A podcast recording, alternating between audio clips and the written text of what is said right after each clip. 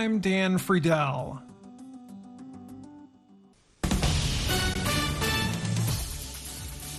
This is VOA News. I'm Tommy McNeil. U.S. officials told the Associated Press on Saturday Israel has basically signed onto a Gaza ceasefire deal, and the onus is now on Hamas to agree to the terms. The two sides have reportedly been negotiating through mediators in Cairo and are scheduled to resume Sunday. VOA's Jeff Custer reports on what a ceasefire agreement could look like. Speaking at the White House Friday, U.S. National Security Council spokesman John Kirby said the deal currently on the table would trigger a six-week ceasefire that could include the release of most, if not all, Israeli hostages. With the fighting stopped, aid will be able to flow more freely. Uh, and we hope at an increased level. And of course, the hostages, starting with women, the elderly, and the wounded, can be released in stages and returned to their families. Jeff Custer, VOA News. AP correspondent Mimi Montgomery reports on a deadly Russian drone strike into Ukraine. U.S. officials say more than 38,000 meals were airdropped over southwestern Gaza in a combined effort with Jordan, reaching the northern part of the strip later in the day. The move comes a day after over 100 Palestinians were killed while scrambling for flour near Gaza City, a violent scene that underlined the growing humanitarian catastrophe after months of Israeli siege.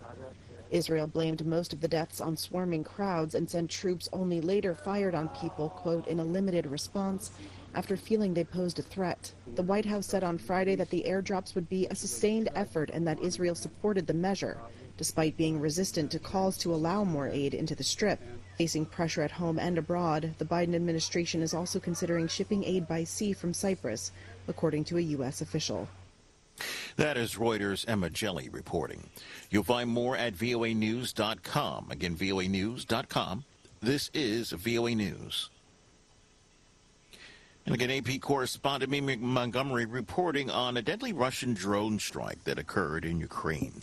A Russian strike on the Ukrainian city of Odessa kills at least seven.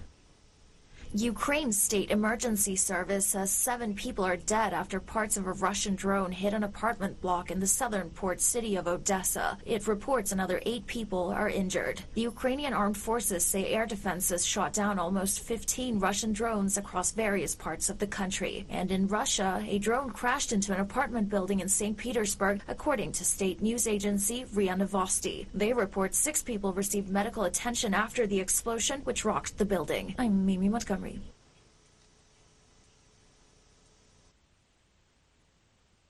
Germany is investigating after recording of its officers discussing aid to Ukraine is leaked to Russia. VOA's Alexis Strope tells us more.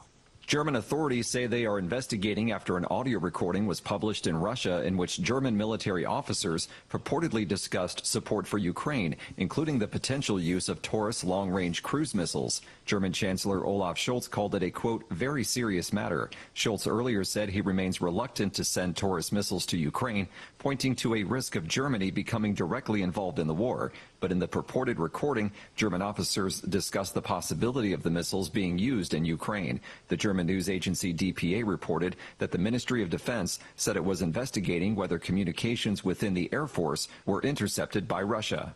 I'm Alexis Strope, VOA News. U.S. congressional leaders continue to warn the shortages of ammunition and supplies resulting in Ukraine losing ground in the war with Russia. Yet the Republican-controlled House is still showing little hurry to resupply Kiev with military aid.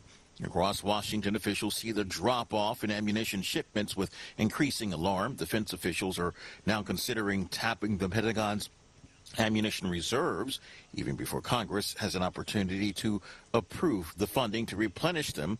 House Speaker Mike Johnson appears determined to chart his own course on foreign aid policy. As Mexico prepares for the largest elections in its history, organized crime is once again preying on local candidates across swaths of the country where cartels dominate, raising concerns among experts that these could be Mexico's bloodiest elections ever. While federal authorities offer security details to national candidates, thousands of candidates for local offices, the ones that drug cartels really want to control, are completely exposed and acutely aware of the optics of running from within a security bubble. Two mayoral hopefuls in one town were killed by gunmen within hours of each other on Monday. I'm Tommy McNeil, VOA News.